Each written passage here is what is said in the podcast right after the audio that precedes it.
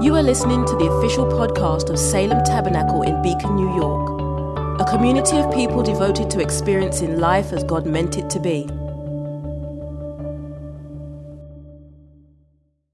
All right, uh, would you please stand for the reading of the gospel this morning? A reading from the Gospel of Luke, chapter eleven, verses thirty-seven to forty-one. While Jesus was speaking, a Pharisee asked him to dine with him. So he went in and reclined at table. The Pharisee was astonished to see that he did not first wash before dinner. And the Lord said to him, "Now you Pharisees, cleanse the outside of the cup and of the dish, but inside you are full of greed and wickedness. You fools! Did not he who made the outside make the inside also? But give as alms those things that are within, and behold, everything is clean for you." This is the word of the Lord. Thanks be to God. You may be seated this morning. This is a very important text, and I'm not going to say too much about it because we have something fun and interesting this morning, but what I will say about it is this. Alms giving is very important, and, and alms always need to be given to where there's some sort of poverty. And so, typically speaking, alms is associated with the giving of money, and we give money to those areas that are in desperate need of things like, say, Thanksgiving dinner uh, during the holidays. Salem, you excel in financial alms giving to the tune of, in three weeks, five thousand dollars came in from this church to feed people in Beacon. There's times in life when you have to speak in faith, and there's times in life when you don't because you're certain about something. I'm not preaching today, so we'll just let that hang for a minute. We realized when we wanted to move our min- our missions into the Beacon community where our church is located, one of the things we realized is there's a marketable difference between the way Uh, charity is offered in the city and the way charity is offered in the suburbs. And so when we went down to Queens with the Legacy Center uh, through Saints Church, then Christ Tabernacle in Queens, you can just open up boxes of food and boxes of uh, you know gloves and, and hats and coats and backpacks, and people will gladly come and take it and, and thank you for it. When you come to the suburbs and do that, even people in need, it's just a different vibe. And they kind of don't want just to, it to be so obvious. And so we realize that for, for, for up here, if we're going to give charitably, we need to partner with, with agencies already here that people trust, that people know and are already working. It's not our job to recreate a new food pantry. It's our job to partner with the ones that the surrounding area already trusts. Amen? And so every time I sit in meetings with I Am Beacon, with Kenya from Open Arms, with Father John from Saint Andrew's, Saint Luke's Food Pantry, whenever I sit in meetings, they always say, we have the structure and we have the manpower, but we don't always have the finances. And at the beginning, I would say it in faith, but now I say it with no faith needed. We will supply anything you need, just tell us. Salem Tabernacle will be there, and we will offer it, and you have every single time. Every time. People always thank myself and, and our board for, for you know working through the finances and, and getting them organized and inside the edges, but I have to say, you could work on finances all day long. If you're not generous, God is not going to allow the money to flow through. So we could have, like, it reminds me of the New York Giants, you could have the greatest system, but if you don't have the players, it doesn't make any difference. All they'll do is win a game every once in a while to make you think there's a chance. They'll just string you along like that girl in high school did, just string you right along, and it turns out she goes to the prom with your best friend, the Cowboys. It's not fun. There's no bitterness or anything, just examples. No, it's it's we have the players here. You all have as much to do with what's happening in this church and what's, I don't want to say what's happening in it, what's happening through this church financially is because you all are some of the most generous people, not just I've ever seen, but the pastors around us have ever seen. You're making a name for yourself, which we know we're making a name for Jesus, amen, through this generosity. So I honestly want to thank you for the alms giving that you that you guys are so generous, and it's so wonderful, and it it just makes me look so good in meetings, and I thank you so much. But this text is a, shows a different kind of almsgiving. Jesus says, give as alms those things that are within. So remember, you give alms to the areas where there's poverty. And the easiest way to see that is the poverty financially, and so you give money. But there's another kind of almsgiving for another kind of poverty, and it's the almsgiving of what is within us, our testimony. There's moments where you step into a third world situation or a third world spiritual state of a person's life, for lack of better words, or an impoverished area in someone's heart, and they need the alms of your story.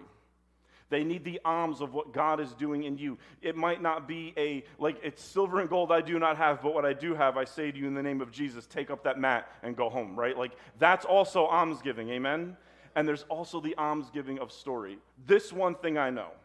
I was blind, and now I see. I don't I don't have any other answers for you. You could look at all the science. You could watch every TikTok video you want. I couldn't see, and now I can see, and I'm pretty sure that man from Galilee touched my face, and now I can see again. Amen? So you all have that story, and there's a moment where God wants you to take that story out of the bank, write a check with that story, and tell it, because it's going to bring wealth. It's going to be food, it's going to be a coat, it's going to be gloves spiritually to warm, to feed, to let somebody else's life know there is a God and he is working in people just like me. This morning, it is my honor. I, I, I just, these are the moments where I'm just like, I can't believe this is what I get to do for a living. I get to ask two of the most special people who have blessed my life in ways that I will tell you and in ways that I will never say out loud. They have blessed my life so many ways, Jacqueline's life in so many ways. Their heart is for the Lord.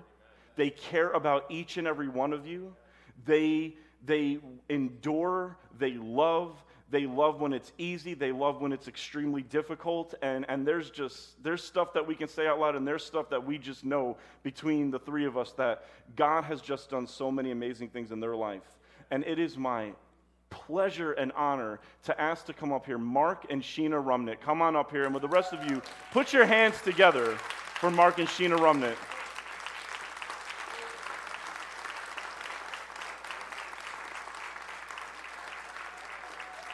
Just get the tissue box out here, it's fine. You may be seated, thank you, thank you. They dressed in synchronicity, in unity, in harmony. We got kind of the same shoes on, though, so praise the Lord. We're, we're I'm just going to say today was a good day. Today is a good day, yes. And it just got a little better when you guys came up here. By the way, Sheena, I, I feel like you could insult somebody's life, and, and they would swear that you complimented them because of how beautiful your voice is. Like, she does that to me all the time. She insults me all the time. I am so, I am so honestly happy to have you here. Before we even jump into anything, would you each just tell everybody your name, tell everybody how old you are, give them your credit card numbers, social security number, just just tell them how long you've been at the church. Just quickly, quickly introduce yourself, and then we'll get into the testimony. Um, my name is Mark Rumnick. I'm fifty years old, still. um, we came to Salem in two thousand eight. two thousand eight? Yeah. Two, uh, two, two thousand eight, two thousand nine, um, and we've been here ever since, and, and we have endured this ride, and um, there's a lot. So, go ahead, Sheena. I'm Sheena Rumnick. I am uh, the voice of our podcast every time people for, listen. Like, the third time, um, and I came with him, and uh, we have just found somewhere that has just been a blessing and been a home for us, um, somewhere we can just lay down our troubles. Um, and, you know, be supported, but also support. So we just love it. Yeah, and we're, we we have a home in you, and I can even say for Jacqueline and I, you you have been so hospitable to us, especially um, in, in in twenty twenty when the world was popping off and things were going crazy, and we couldn't be here to actually, like, get the church into a room. You know, the Holy Spirit had us call you guys and ask you for some help through some of the issues that were happening in the world. And I'll never know how difficult it is for you to share in that space, for you to have to explain things in that space, but the fact that you did and you were generous with what you know, you were generous with your life experiences, you you you make Jacqueline and I better pastors by by being that way, and we know it's not easy, and we thank you so much for that. I mean, it is you you have been a home for us as much as this room has been a home for you, and so we love you guys very, very much, very, very much. And you can bake them desserts, man. You can bring them over my house anytime you want to. I didn't even tell my family the last time you did. Who was that at the door? Nah, the, somebody was asking for directions. I don't know who it was. Um, so I say, I said to to you, Mark. I said, so we're just gonna we're gonna talk about your testimony, and we're gonna talk about when you got sick. And you said, well, it starts a little bit before I got sick. And I said, well, then there we go. There's our introduction. I will tell the people that I said to you, let's start with when you got sick. And you said, no, we got to start a little bit before that. So would you please set the table for us, uh, for, for your testimony. Share how you feel led, and just know whatever you both share is exactly what the Spirit wants said today. Thank you, Pastor.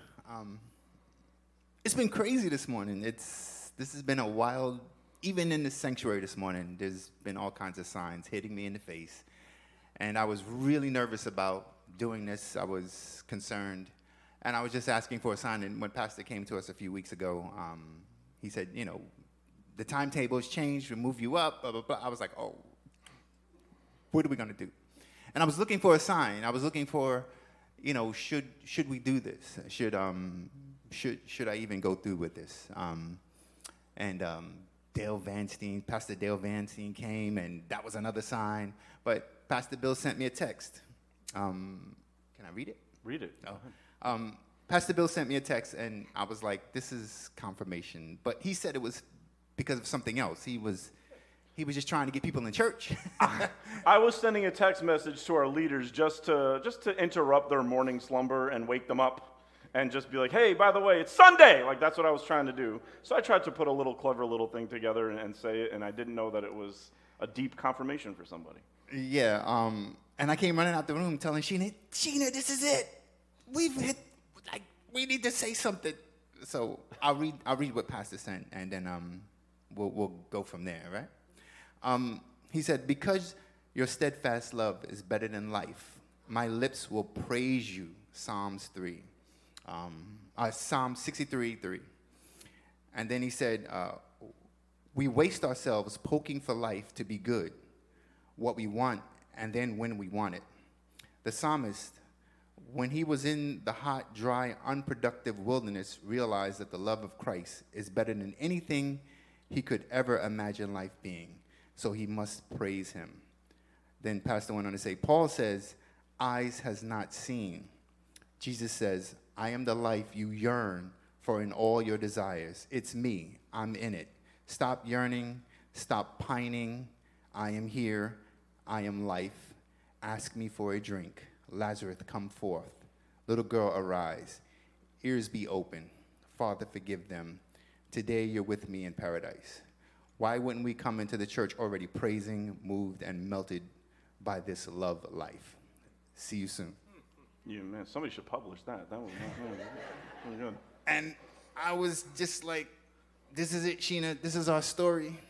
It's all written here. Um, The journey, the the story, um, what we're going through, or what we had went through, um, and uh, if I didn't need any more confirmation, this was it. And you know, I was already sold. Um, I already knew. There's certain things that have happened in the church where I knew I was going to be called, and I didn't want to be. Like, I'm not a, a, a person that likes to be out in front. I'm not a person that, you know, likes to be, you know, the center of attention. Um, but I, I know that there's things where uh, I can I can kind of see myself doing things, or I know somebody's going to ask me to do it. And so I knew that, you know, when, when it comes to like reading the lectionary and things like, when I first had to do that, I, I didn't want to do it, but I knew I had to. Um, I knew I was called to. And so this was also something that I was like, okay, we we, we don't have a choice, we have to do this. Um, but when we um, but when we when we thought about it, we thought about the fact that, you know, our journey is, um, I'm not a person that believes in coincidence or luck. Um, And I have to say that our journey is just a kind of uh, reinforces that for me, because we are uh, people who come from two very different places. Um, and how did we get here? You know, how is it that I'm born, you know, in London, uh, in a family that's working class, working poor? He's born in Brooklyn, in a family that's the same. How do we get to a point where we're actually here together, mm. have a family, um, are doing what we need to do? And so for me, there is no luck whatsoever in any of that. And all the way through our journey, I see that um, played out. Amen. Um, but in two thousand eight, we had... Um, we were kind of trying to... two thousand seven, two thousand six, we were kind of trying to figure out what we wanted to do. Hated our jobs. Just, well, not... He might not have hated his, but he was in a, not in a good place. I was not having it. I was just, just didn't didn't want to be there, wanted to do something else, wanted to be my own boss. We decided we were going to go ahead and open our own business, um, which is what we did. We opened up a franchise. Um, we were just trying to get ahead. Um, we were trying to live the American dream. Uh, we felt we were living the American dream. Uh, you know, we had to have the house and the car, and, you know, we had the kids, had a dog. Um, you know, we needed to go on vacation, and we needed to, you know, all these things. And we had the business. Um, and so we both quit our jobs. Um, so Mark ran the business full-time. I was behind the scenes. I left my job, and I took uh, care of the kids full-time. At this time, um, when Fear, really, Fear was born, um, and Liam was two. Um, that's when all this happened. And then uh, we thought we were living that perfect life. We were chasing it on our own. We we didn't have God at the center of our life. Um, we were chasing it on our own. We thought we could do it on our own. We were living in the material world of um, just trying to have it all. Um, and we thought we did. We we we thought we were doing pretty well. You know, we had a little money in the bank. We. We were doing all right. We had a house that had like a, the den was a movie room. We had the posters up. It was dark. We had a massive fifty inch at that time, big screen T V. Everything was great. We had all the trappings. And um, I remember Sheena coming to me one day saying, I don't feel fulfilled. Mm. She said, I don't, this house doesn't feel like a home. And I just like kind of sunk my heart. And I was like, Well, well, we did everything we were supposed to do. And Sheena was like, no, this just doesn't feel like home. And I was like, wow. Um, at that point, that was a jogging of something in me, but Sheena can go on with the rest of the story. Were you walking with the Lord at this point? We we we were faithful, but we had no church home. We, we weren't going to church regularly. Um, we were still struggling with... Um, where our faith was going to land. Mm. Because she grew up in a different faithful household. Um, I grew up Baptist. Um, and then, you know, by the time we got together, we were struggling with how we were going to bring that together. So we were we were living in the materialistic world, kind of just drowning our drowning our, our, our, our thoughts in that. Mm. Like just, just living in that world, you know, working hard, you know, getting all the jobs that we could get, making money, just just going for it. And there was no, God wasn't at the center for sure. Mm. Right, everything, I, I I grew up in a house where I knew that, um, you know, that God was um, real and that he was someone to be worshipped, um, that you should, you know, um, have a, a regular routine with him, go to church and all that kind of stuff. But I kind of put that on the back burner. Um, when I, you know, came here and I didn't really know what to do. I, I, you know, Mark wasn't very enthusiastic about it because he, I think, was a little bit disillusioned with church. Um, and so I put it on the back burner um, to kind of not push the issue with him. Um, and so it, everything else came before God, put it that way. Everything else came before he did because everything else just seemed so much more immediate. It was easy to drown yourself in the material world. Um, and not face what you should be facing, mm. um, and not chasing God, right? Um, I, I, I was, I can tell you, I was, I was concerned. I didn't think I was good enough. I didn't think um, I had a lot of baggage in my past. And walking into church doors, I was like, oh my goodness, I don't think I'm good enough to be in church. Like, why would you know, I just I just struggled with it. And um, two thousand eight landed on us. And uh, go ahead. And so we, um, uh, the financial crisis happened in two thousand eight. We were in business for a year, and a little bit more than a year.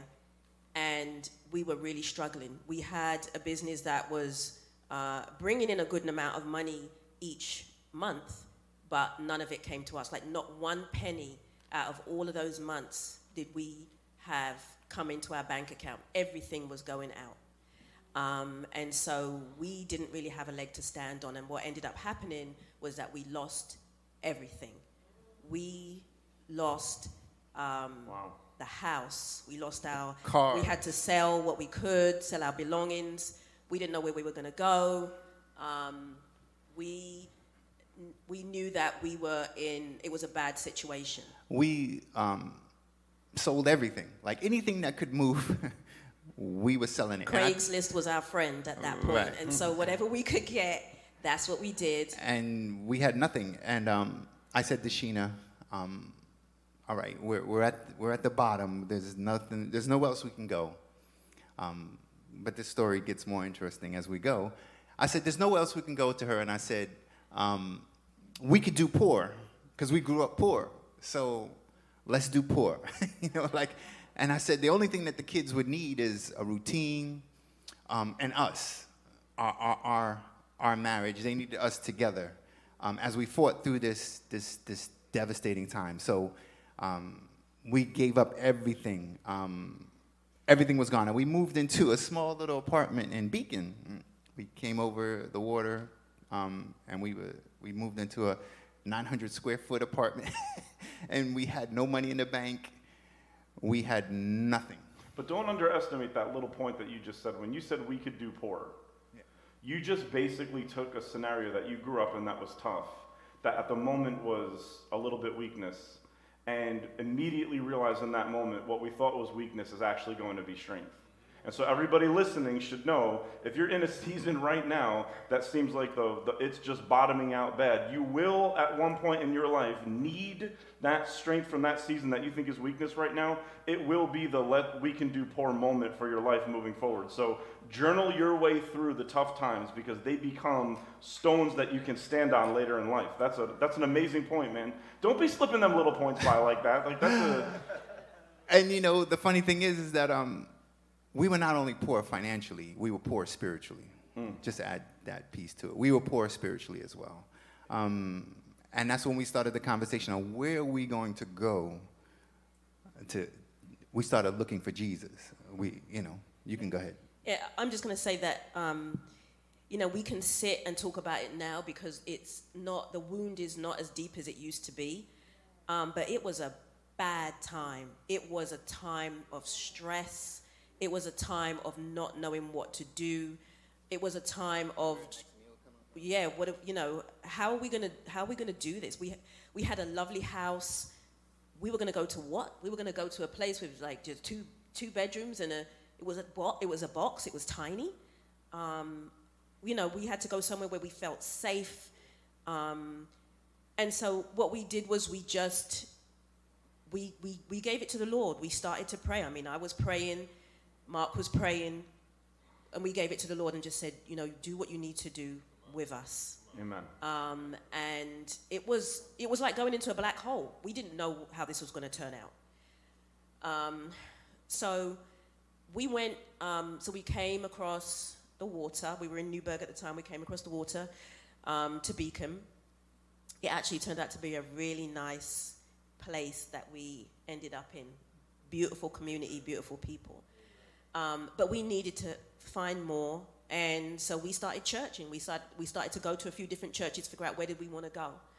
Um, and we actually found one that was, um, it was comfortable, but it, once again, it didn't feel quite right. And so um, we had um, our kids, we had to, one of the things we had to do, we had, we had to change the daycare that our kids were in. Our kids were in this um, daycare that was absolutely wonderful. Um, but we had to change, and we had to pray on who they were going to go to next, because we had to we had to feel comfortable with them going to people that we didn't know. And we came across somebody who was uh, fantastic. In fact, she, uh, Mark was the one who uh, vetted her first. And it just so happened that her kids um, went to the Oasis, went to the school, um, Oasis Church School. And she had said something to us in the beginning. I wasn't really paying much attention, but I did see on her bulletin board she had the logo for Oasis. So as we were looking, I went online, and I said, I need somewhere that's a non-denominational church. I need something that's a little bit more neutral for me. Because, you know, I came up like Church of England and stuff, and I, it was quiet. And, you know, it was not much raising the hand, and there was no, you know, Holy Spirit. And they'd say, it was, you know. Um, and, then I came, and then I came here. But... Um, but But um, so I saw it, and I was like, wait a minute. And this was like weeks later. I was like, wait a minute, that um, Oasis, that logo looks very familiar. And I was like, okay, yeah, that's where Deborah, her kids go to school. And like literally the next Sunday, I said to Mark, this is where we're going to go.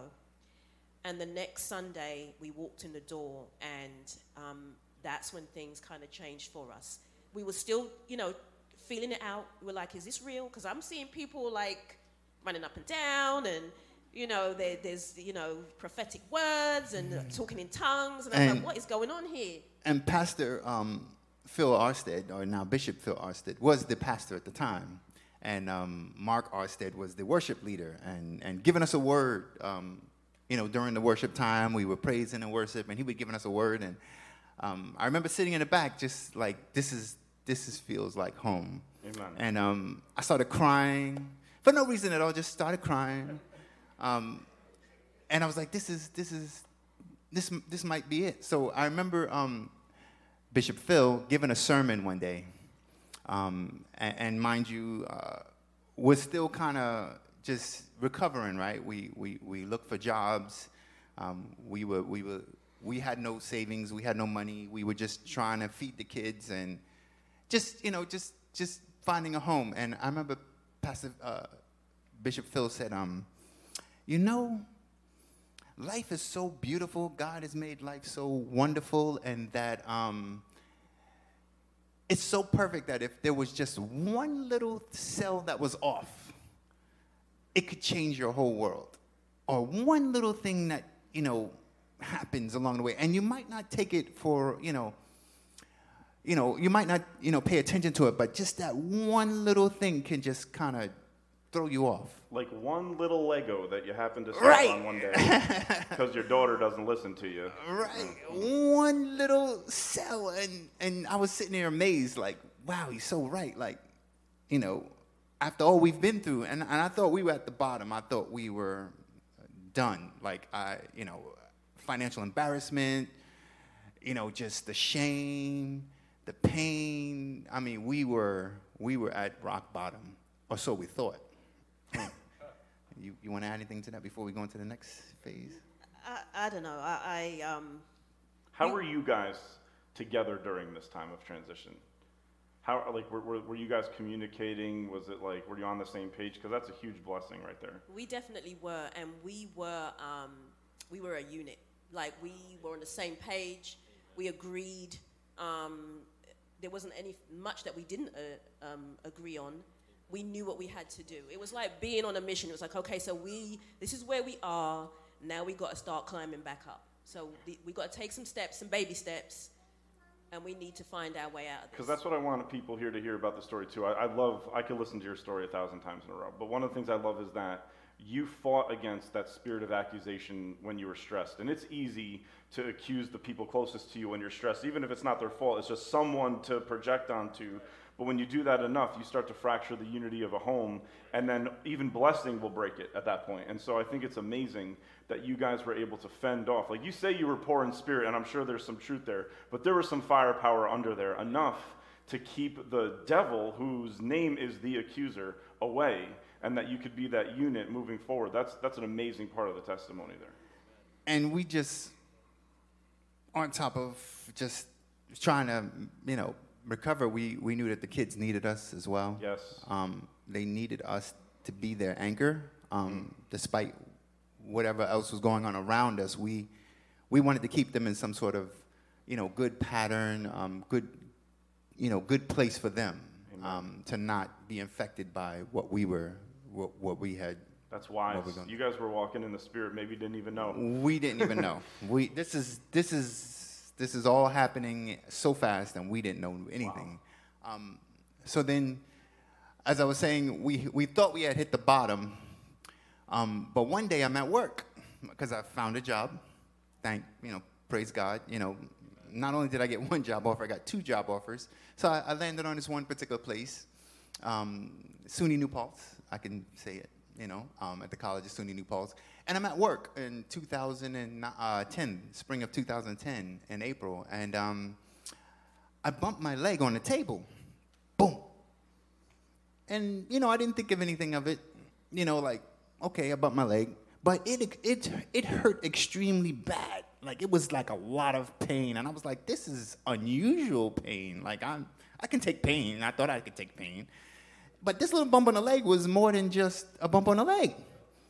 So um, Friday went by, and I woke up Saturday morning, and now this pain has migrated into my, my abdomen, my, my groin area. And I'm thinking, gee, bump on the leg? Now I'm feeling it in my, my groin area? Like, what is going on?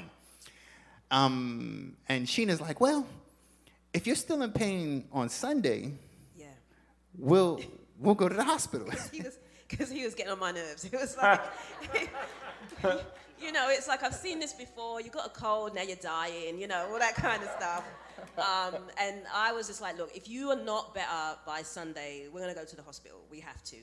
Um, and that's when he wasn't, and he was feeling worse. So, yeah, Sunday morning came, and I was like, Sheena, you go to the store. When you come back, we'll go to the hospital. Because I, I was giving in at that point. I was like, all right, we're just going to go to the hospital because, like, you know, this can't be that bad.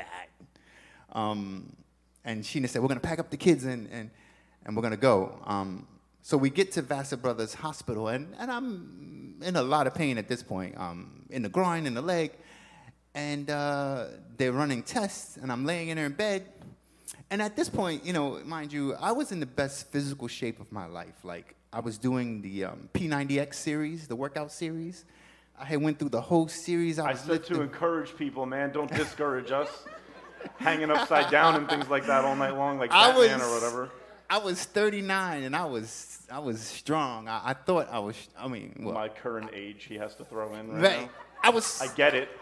I was good. I was like, all right, this is, you know. And then I'm laying in bed, and I'm like, where's all this pain coming from? So um, the doctor finally comes in, and we we accost her. We're like, hey, you know, we've been sitting here for like hours. Like, what's going on? And the doctor says, um, well. We're waiting for the specialist, and I'm sitting there like, hmm, specialist? Like, what What specialist? She said, we think you have cancer. That punched me right in the face. Like, oh, my gosh. Boom. And I'm, and, and like, I'm laying in bed, and I'm hearing her, and I'm not hearing her, and I'm looking at the ceiling, and it's starting to spin, and all you hear is like, and Charlie Brown, wah, wah, wah, wah, wah, wah, wah, wah, wah. And I finally zapped, you know, snapped out of it, and she says, yeah, we're waiting for the specialist. Well, you know, I just thought that she didn't know what she was talking about. I, I, would, I would, you're, you know, you're out of your mind. Um, we, we need to go to a, a different hospital. Um, and so we're waiting there, we're waiting for the specialist to come in, and then this, this guy comes in, he's in his jeans, he's in like a regular shirt, and I'm like, this dude could be anybody. I don't, where's his stethoscope, where's his coat, who is this guy? And he turns out to be, his name is Doctor Agol- Agoliati. Um, he is a specialist in blood cancers, and he goes away and he reads the notes, and he comes back and he says, I think that you have A L L um, and um, leukemia.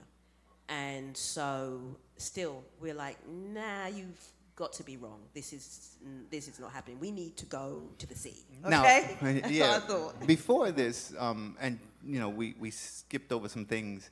We were going to church regularly, right? We were we were yeah, we were, we in, were in church for a while. We yeah. praying, but we were very new, um, and we were just picking up some things that Pastor uh, Bishop Phil was saying, and, and Mark was saying, and, and and you know, we were picking those things up, and then some of the stuff that I learned when I was younger was starting to come back, and and, and we were.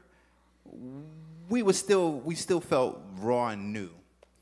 And um, he says to us, get out of here. You know, you don't belong here. uh, give you some painkillers and see me tomorrow on Monday. And I'm sitting there like, okay, uh, all right. So um, we leave, we go home.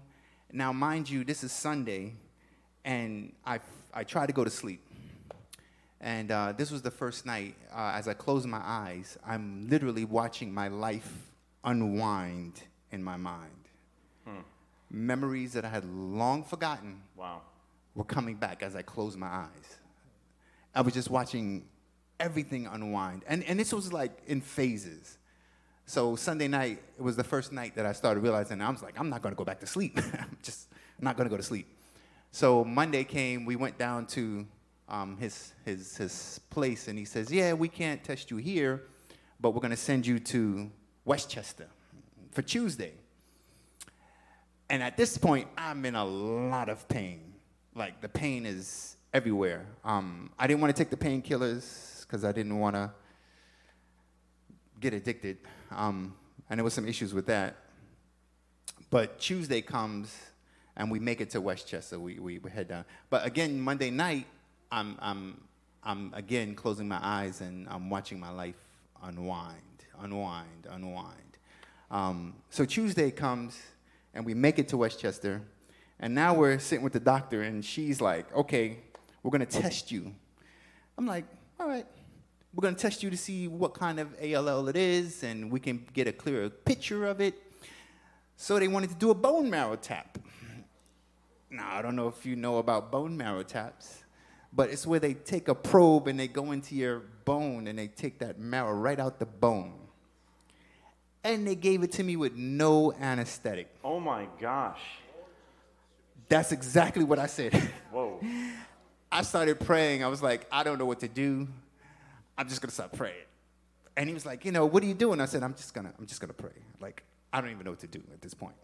And she stuck that probe in. Oh my gosh. And she started drilling down, and I was just like, Jesus, you know, I literally just said, Jesus.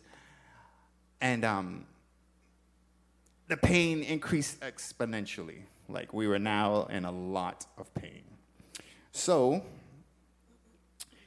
we finished that. And she says, we're going to admit you to the hospital right now.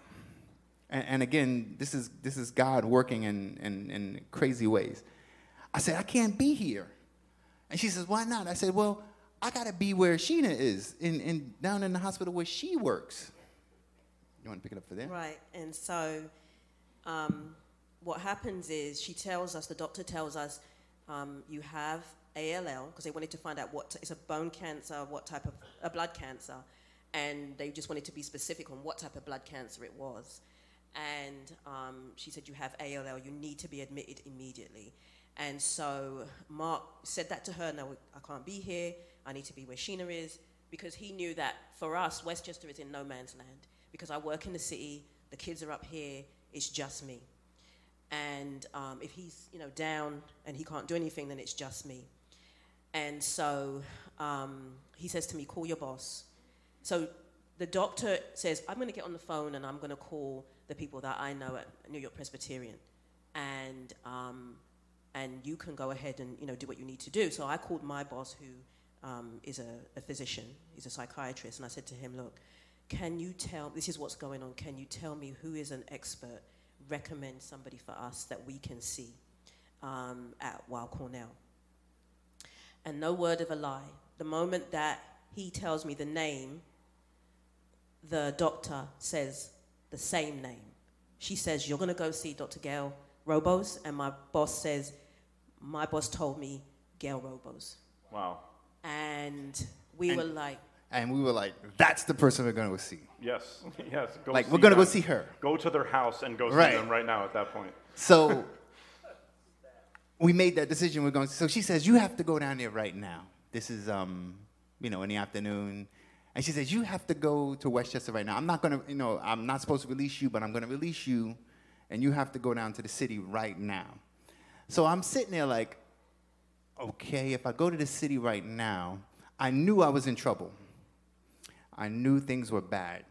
I knew things, you know, I didn't know what was going to happen. So I said, you know what? I need to go back north. I need to head back towards Newburgh. Um... Because I wanted to say goodbye to my kids. I wanted to see them and just drink them in and just love on them a little bit before I go, because I didn't know how long I was going to be gone. So in all that pain, I jumped in the car and I started driving north. Now, as I'm driving, I'm I'm praying in my head, and I'm I'm saying, God, just just help me get there. Just help me get there to, to the kids. I just want to see them before I go. And I'm I'm driving, I'm driving, I'm driving. Now, mind you, Sheena couldn't drive at the time. She was having her own struggles. Do you want to? So with me, I had um, um, anxiety. And the way that it manifested for me was in driving. And so um, any time I would have uh, panic attacks. So anytime I got on the road, uh, there was a point where I didn't drive for two years. I, we used to live on a cul-de-sac when we were in Newburgh, and the mailboxes were at the end of the road. I literally could not drive from my driveway to the end of the road. That's how bad it was. Wow. And um, it was the most debilitating thing that has ever happened to me, because rationally I, I know I can drive. But any time I got in that car, I would have a panic attack. And so I couldn't drive. And I had gone and I had got therapy, but, you know, I didn't, like, follow through the way that I should have followed through. Did a little something, but then I was like, no, I, I just can't take this, because, um, you know, you have to um, have exposure, and the exposure is not nice. Um, and so so Mark had to drive. He had to wow. drive in all that pain. He had to drive home. Wow. And I felt so, so guilty. I felt so bad, and I felt so guilty. Um, I can pick it up from there. Go ahead. So we drove on the Taconic, and we get back to Newburgh. And at this point, um, I sat. I remember getting into the babysitter's house, and I sat on a chair, and um, I knew I couldn't make it anymore. I I, don't, I didn't even think I was going to make it back to the city. I was like, you know what? We're not going to make it. So we asked the babysitter if someone could drive us to the city. Um, and as I'm sitting on a chair, and I'm I'm, I'm I'm talking to um, Liam and Fia, you know, I said to them, you know, Daddy's going away for a little bit. Um, I, I love you. I, I I hope to see you again. And, and they didn't understand. They were they were really young.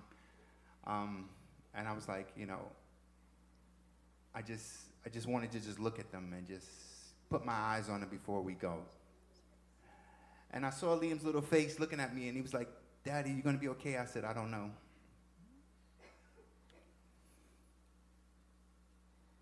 That's a real moment right there. I said, I don't know. But I love you, and um, I'm gonna do everything I can to, you know, get back.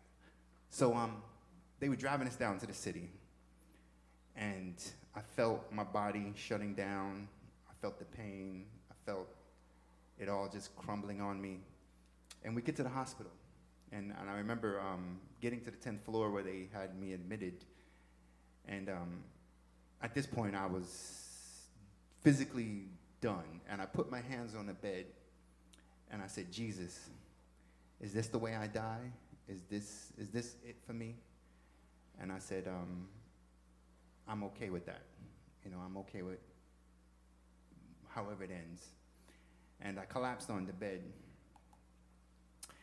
And some crazy woman walks into my office, or walks into the, the, the bedroom, and she says, you're not going to die. You're going to beat this. Like, talk about how... She wasn't a crazy was, woman. It was well, a P A. It was she, a, she was a physicist. It was way cooler to say crazy woman, though. Right. Like, that was like, that is dope, was, man. Like, she's like, you're not going to die. I was like, oh. She just walked into your hospital just room. Just walked into the room. Didn't know who she was, and then she introduced herself to Sheena. And I'm sitting there like, oh, okay. Like, where do I go next? So um, I, I, I lose consciousness. And uh, they start working on me.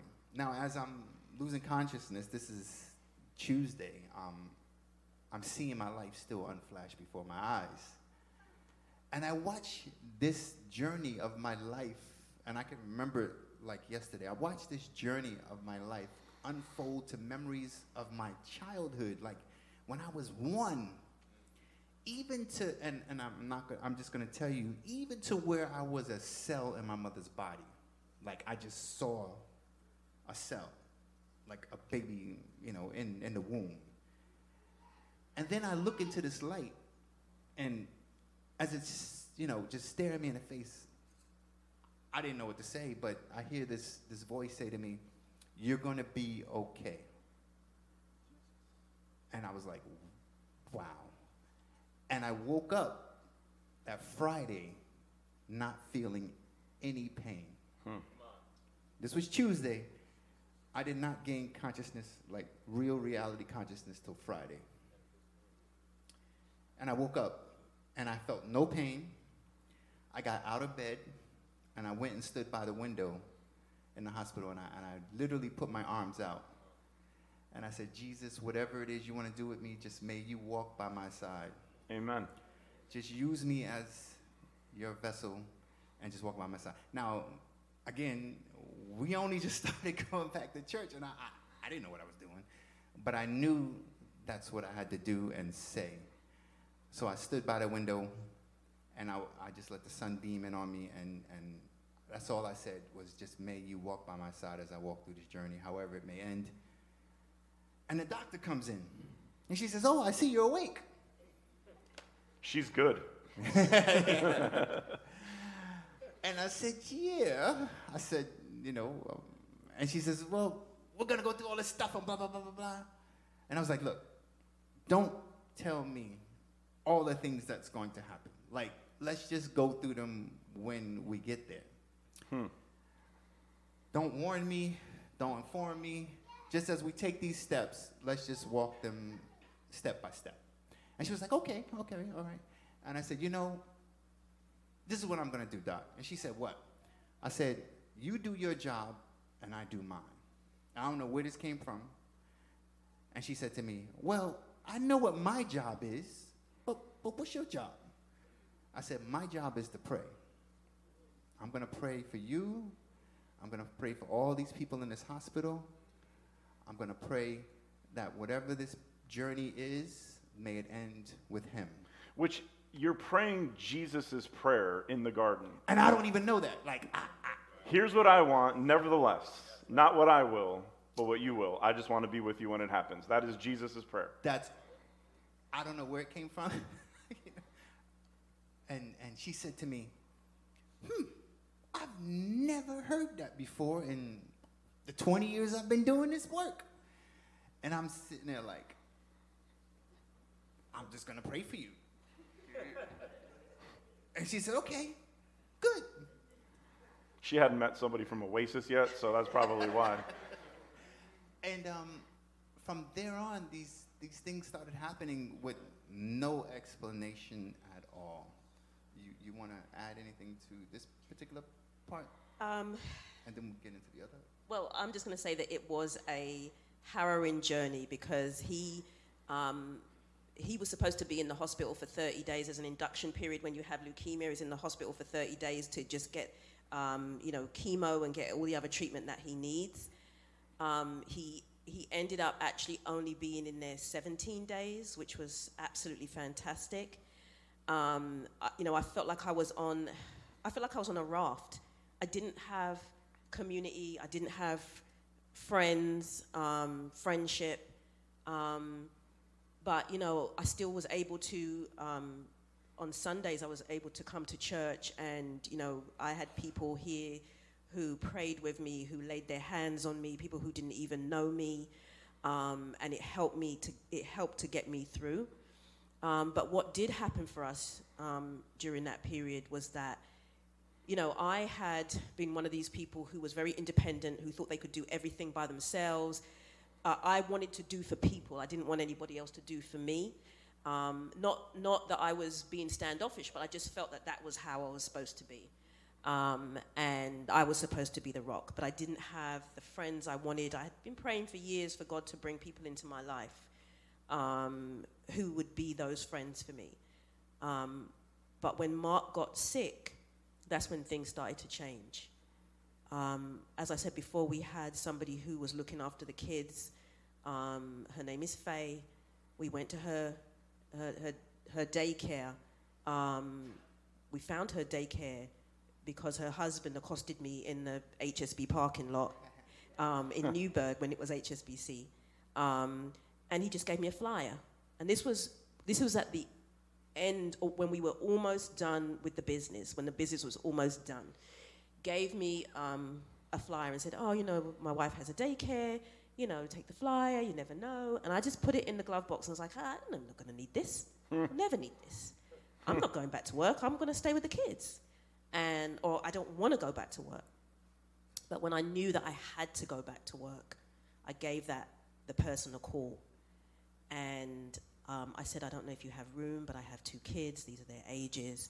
Um, but I can't afford the full amount. Would you be able to help with that? And so she did give us a discount. And she took the kids. And she is like a second mother to those kids. Amen. She is Amen. Faye, um, her daughter Brittany uh, was also through the daycare. We met Antoinette uh, and Rodney. Um, didn't know them, but they said, whatever you need, we will do for you. And I prayed about it, and I didn't have any. God was, it was clear. And, you know, we had another friend, Rita, who Mark worked with. They just opened up their arms, and they are now ten years down the road, they're our family. Um, I never had community like this before, ever. When we came to Salem, you know, we've got all of these people that just love us. We've got, you know, George and Cheryl and their kids, and we've got Michael and Claire and their kids and everybody. And it was just such a wonderful, wonderful feeling to be loved, to be cared for. I just cannot say enough about people getting into community. You Amen. Need it. That is where you will find yourself. That is where you will grow. That is where you will come into your own. You will just be able to come out of yourself. So you're not always thinking about yourself. You're thinking about other people, um, which allows you to grow too. So for me, this journey really was about community and no longer feeling as though, you know, there's this song that I grew up with, and part of the lyric was, no man is an island. You're going to need a friend um, because a problem shared is a problem solved. And so Ooh. That has been what this part of what our journey has taught us, um, that we need people. It took me six months to preach on friendship. You could have just done it in two and a half minutes just now. That was perfect. And um, so she was going through her end, and I was in my end, um, and we were just trying to keep it together. Um, and then the next phase occurs, um, where the doctors are like, all right, we're going to take you to this bone marrow transplant. And, um, you know, I was like, all right, well, let's do it. So she says, we have to find a donor. Um, so I was like, all right, um, how do we do about this? She says, do you have any family who's, you know, mother, father, uh, who shared the same mother and father? I said, maybe my older brother. Um, and that didn't work out. Um, he wasn't a match. So they said, well, we're going to go to this database, Be The Match. And if you ever get a chance to be the match, be the match. Um, and uh, she said, we're going to run your name in this database. We're going to put your D N A in there, and we're going to see if we can find a match. Now, mind you, along the way, um, I was literally in the valley of the shadow of death. Mm. Everybody around me was not doing well. Um, there was there was death all around. Um, it was just circling, and, and I was praying and just saying, you know, Lord, whatever it is, uh, just as long as you walk with me. And um, we get to like July, and she says, well, um, we we we we want to talk to you about your next steps. And I was like, okay. So she said, well, we ran this test back in June, and um, we didn't trust the results of the test. So we ran the test again the second time. So that's what this delay was until July. And I was like, okay, um, you know, no big deal. She says, no, I just want to tell you what the result of the test was. Now, mind you, everybody else in the in the ward was receiving matches of about a handful of people, like one, two. They said the odds of finding a match in this database is one in ten thousand. So They need ten thousand people they would have to scan to maybe find one. And there's only ten million people in this database. Um, and, you know, at the time, you know, a couple of people I met along the way um, were like, well, I had five matches. And we were like, yes. And, you know, I had one match. And we were like, this is good. Well, the, the other, I'm just going to um, cut in. The other thing also is that um, what's different is because Mark is um, biracial. And so it's even more difficult because uh, people of color don't do the, um, don't donate bone marrow. Um, uh, very much, and so the odds were really against him, and they told him the odds are really against you to find uh, for finding a match. They told me I had a four percent survival rate, just four percent. Wow. Um, and they said, you know, young men of color don't normally make it. So she comes back with these numbers, and I was like, okay, um, let's hear it. So she said, we found nine thousand eight hundred fifty-seven potential matches. Wow. Wow. And that's why they had to check it again. They had to double check it because they thought it was a mistake. nine thousand eight hundred fifty-seven potential matches. I said, God made it so much so that an idiot couldn't mess it up.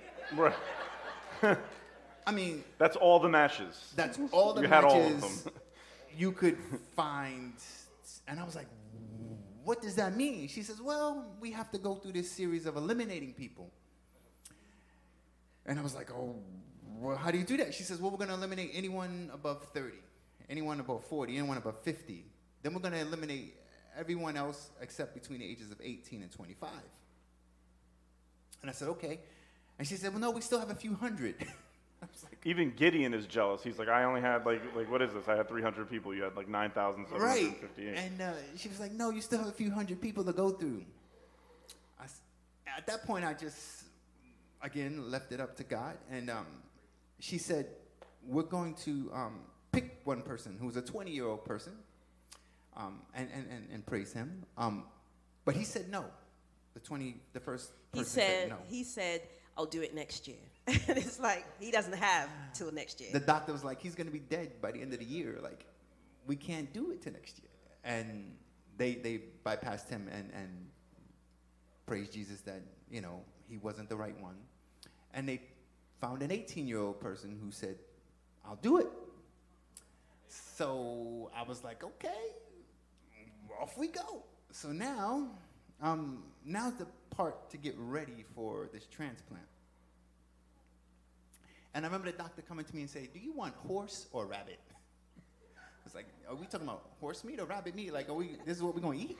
She was like, no, this is what we do to, to, to help with the transplant. Like, we're going to use either horse cells or rabbit cells to, to, to go into your body and it'll help your body take it and blah, blah. And I was like, whoa. These are not decisions you're prepared for in life. No. I was like, I'll take rabbit, please. You know, just. I'll I was take... thinking rabbit too. Nice. Right. I was like, I'll just take rabbit, please. Just, just. Happy rabbit. Easter. I'll take right. the rabbit, please. No horse, no horse. So um, I was like, all right, here we go. So now they start hitting me with radiation, chemo, everything. I mean, just blasting me uh, for a whole week. They blast you for a whole week to lead you to this transplant. And um, it was really, really difficult. So now I'm sitting in this room, and, and they bring me up to this room. Now, this room was ridiculous. It was big. There were big windows, um, and it wrapped around the whole hospital room. And it was, you know, I could see the, uh, the bridge in front of me, the fifty-ninth Street Bridge. I could see the Empire State Building to the right of me. And I was thinking... this room is too nice.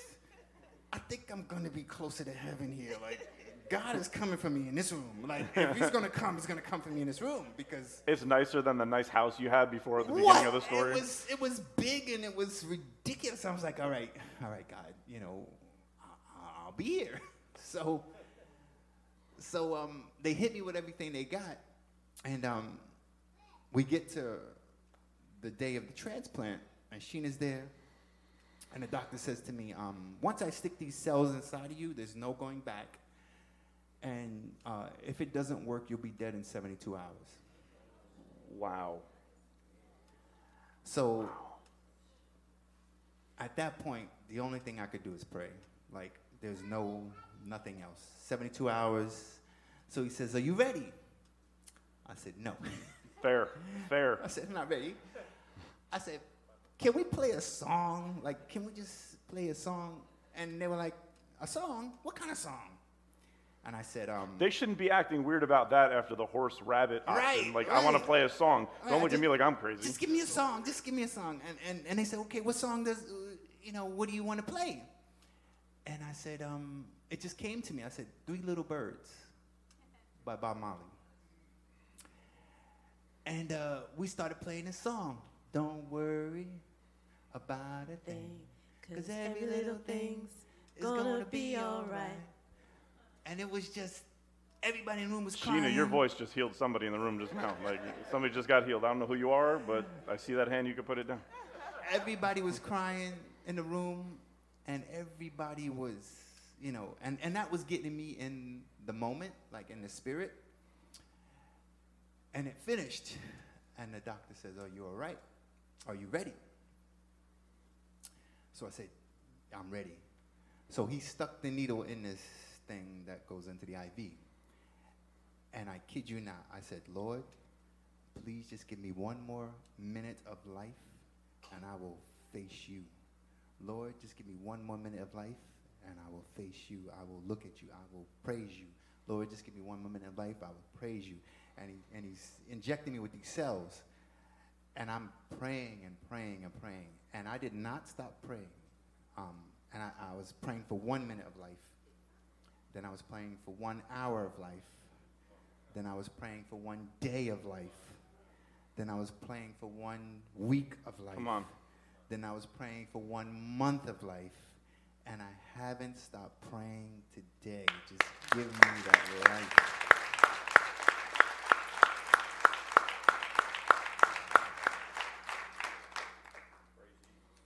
The seventy-two hour mark came. And the doctor was like, I think we see movement. You know, we see movement. And Sheena had went home that day because she was with me those three days in the hospital. Um, and I said, okay. And then, again, seventeen days later, I was out of the hospital. And at wow. Home wow.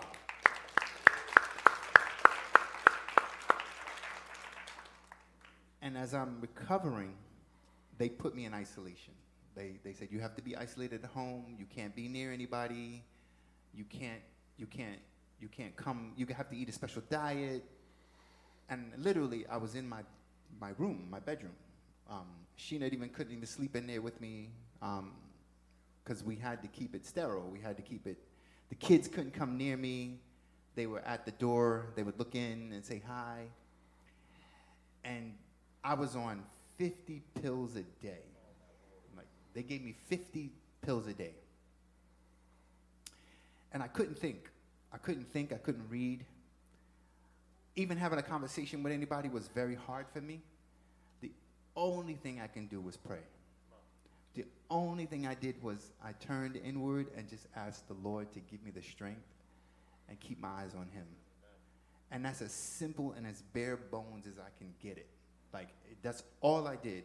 And as I was laying in that bed, because I couldn't move, because, you know, um, I just was so weak. I couldn't walk. I had to be helped around the house.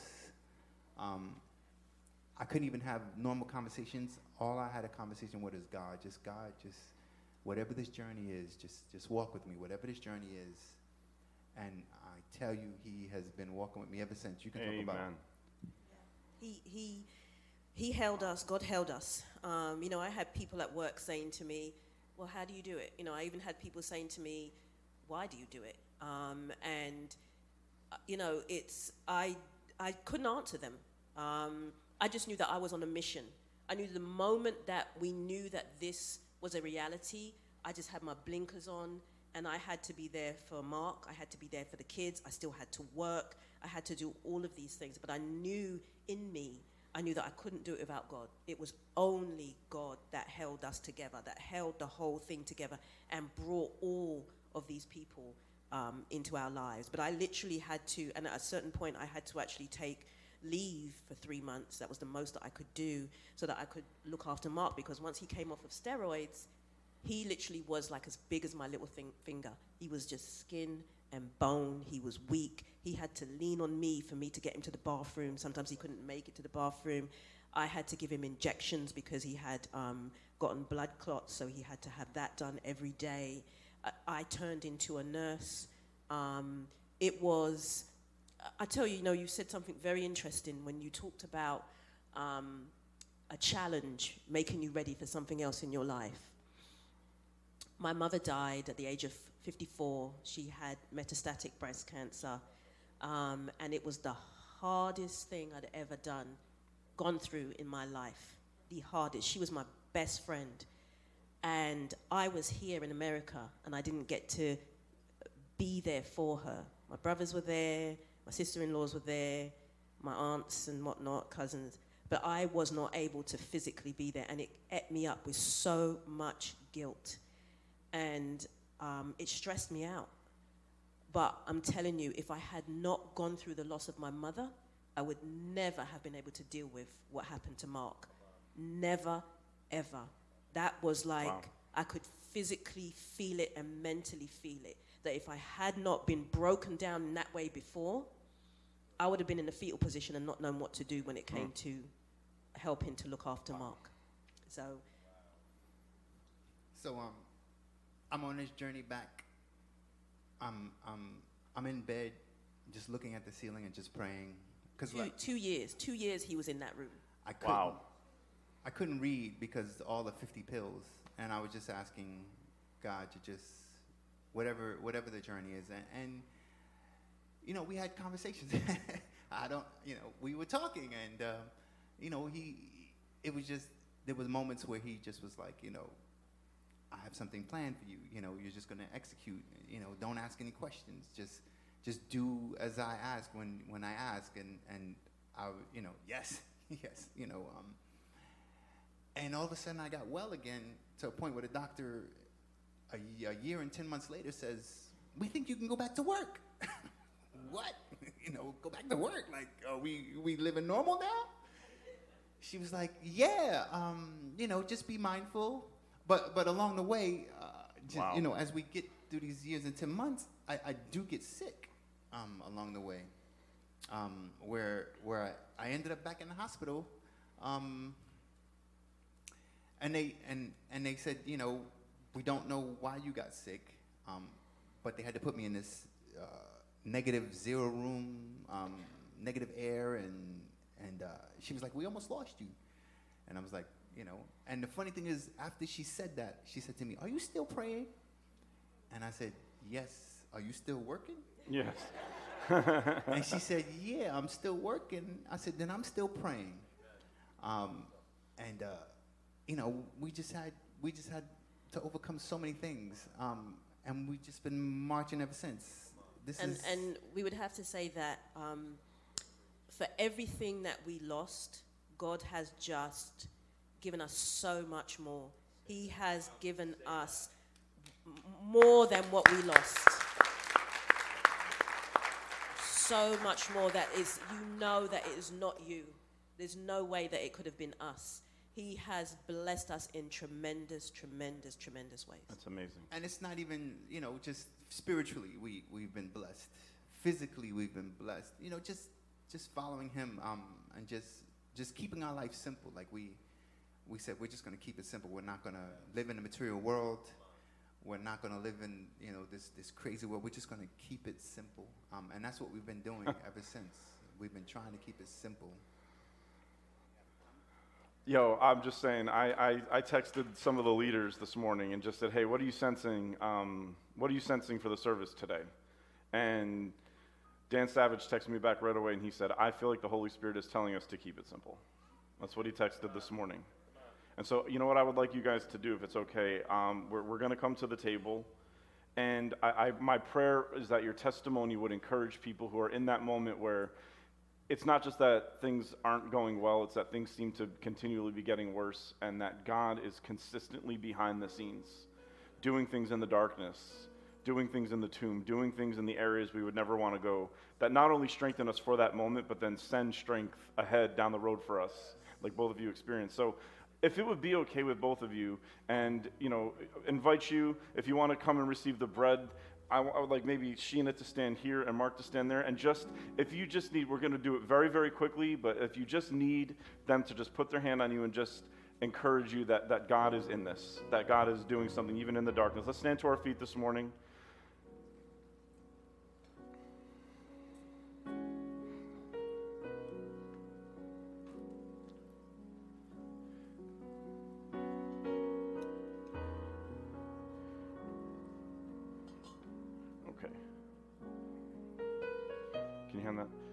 I do not have the uh, the communion wafers, which is perfectly fine. Don't worry about it. Everybody, if you have your communion cups, here's what we're going to do. We're going to take communion, and then we're going to let the worship team sing this song. And if you just want to come and have Mark or Sheena just lay hands on you for a moment and just impart some of that amazing Holy Spirit energy that they have from this testimony into your life, take communion with us, and then just come forward and they'll pray with you for a couple of seconds. And so you could line up down here if you want them to lay hands on you, and line up down on this far aisle if you want them to lay hands on you. I truly believe that The, the the the principle of touch is so important in the kingdom of God. And so I just, again, it's like coming to the altar, but I feel like after we take communion, if you feel like you just want, their their testimony is meant to be given as alms. It's meant to be generosity. So they just want to just want to lay hands on you for a moment and just ask the Holy Spirit to move in your life and, and be generous with the with the faith that they have. So on the night when you were betrayed, Lord God, you took bread. And after you had given thanks, because you are the spirit of thanksgiving who can give thanks at night. You can give thanks in betrayal. You can give thanks in sickness. You can give thanks in the face of death. You can give thanks. And I thank you that Mark and Sheena are the echoes of that thanksgiving, that in the middle of their turmoil, on the night when they could have felt betrayed, they gave thanks. They stayed together. They held it together. They were unified. You were strengthening them from the past and from the future at the exact same moment. After you had given thanks, you broke the bread and you said, "This is my body, offered to all of your brokenness to bring healing." And after supper, you took the cup of wine and you said, "This is the blood of the new covenant, which is shed for you and for many for the forgiveness of sins. As often as you drink of it, drink of it in remembrance of me."